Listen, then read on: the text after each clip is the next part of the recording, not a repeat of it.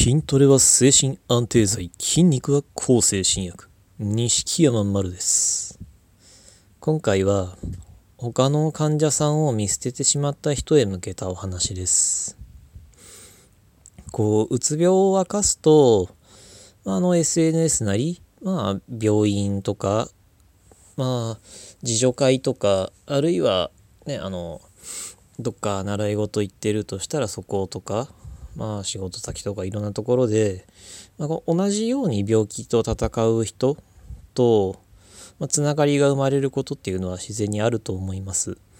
どうしてもこううつ病というのは当事者にしかわからない、まあ、悩みだったり感覚だったり辛さだったりっていうのがすごくいっぱいあるから、まあ、うつ病同士だとその話もできるし自然と共感も生まれるしで、まあ、仲良くなるということはまあ多々あると思います。ですがだんだん付き合ううちにまああの嫌な言い方ですけどこう依存されるような形になってしまいだんだんだんだん自分のこうキャパがオーバーし始めてしまう。で自分のこう手に負えなくなってきたり、まあ、一緒にいることがむしろ負担になってしまったりっていう風に、まあ、残念ながらなってしまうということもあると思います。でその中でそんな中でまあもう本当に葛藤とかあのでそのだんだん重くなってきたその人に対しての、ね、もともと友達って思ってた気持ちとかから、まあ、見捨てるっていうのはものすごくこう罪悪感を感じてしまうと思います。で見捨てる時にも、まあ辛かったろうしこう見捨てた後もなんかもうちょっとどうにかできたんじゃないのかとかこうすごい自分を責めるっていうことがあると思います。けど、うん、それはどうにもならないことってやっぱりありますからそれはもう本当に仕方のないことだと思います。その同じように病気と戦ってその辛さも十分わかる。そしていね一時でも仲良くなった人を切り捨てるっていうのはとてもこう心苦しいだろうし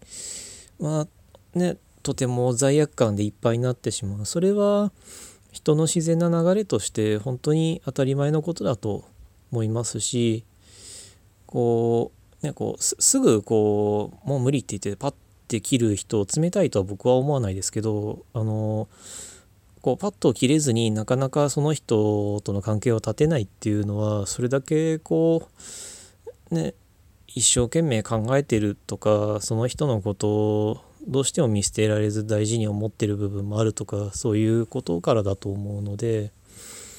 あなたが冷たいなんてこともないしあなたがひどいやつだなんてことも絶対にないと僕は思います。でそれにそのままこうね依存された状態で一緒に居続けても多分お互いに不幸にしかならないんだと思いますよ。そんでずっとそのまま一緒にいたら確実に不幸に2人ともなってるけどその状況をこうなんだろう切り離すということでその状況を変えられるかもしれない。少なくとも一緒に続けたら確実に不幸になっていたキャパオーバーになりつつあったあなたがその人との関係を断つことで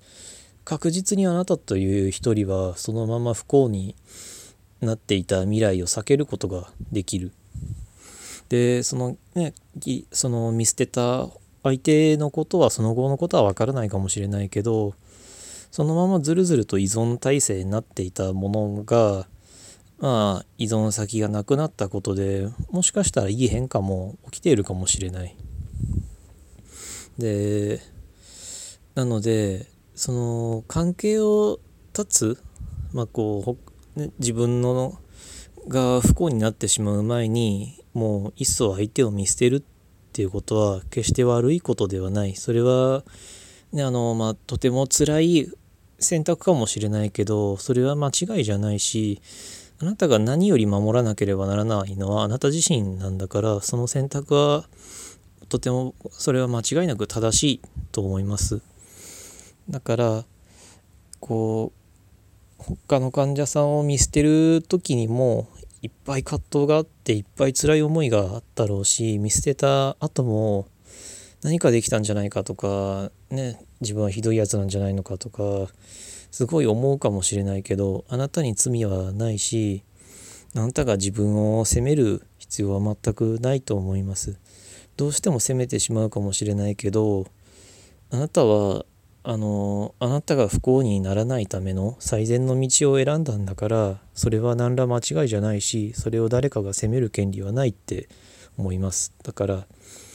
どっかこう見捨てていたことを見捨てたことを今も責めているとしたらどうか、あのいきなりこうじゃあ全く責めないもう何にも罪悪感感じないっていうのは難しいかもしれないけど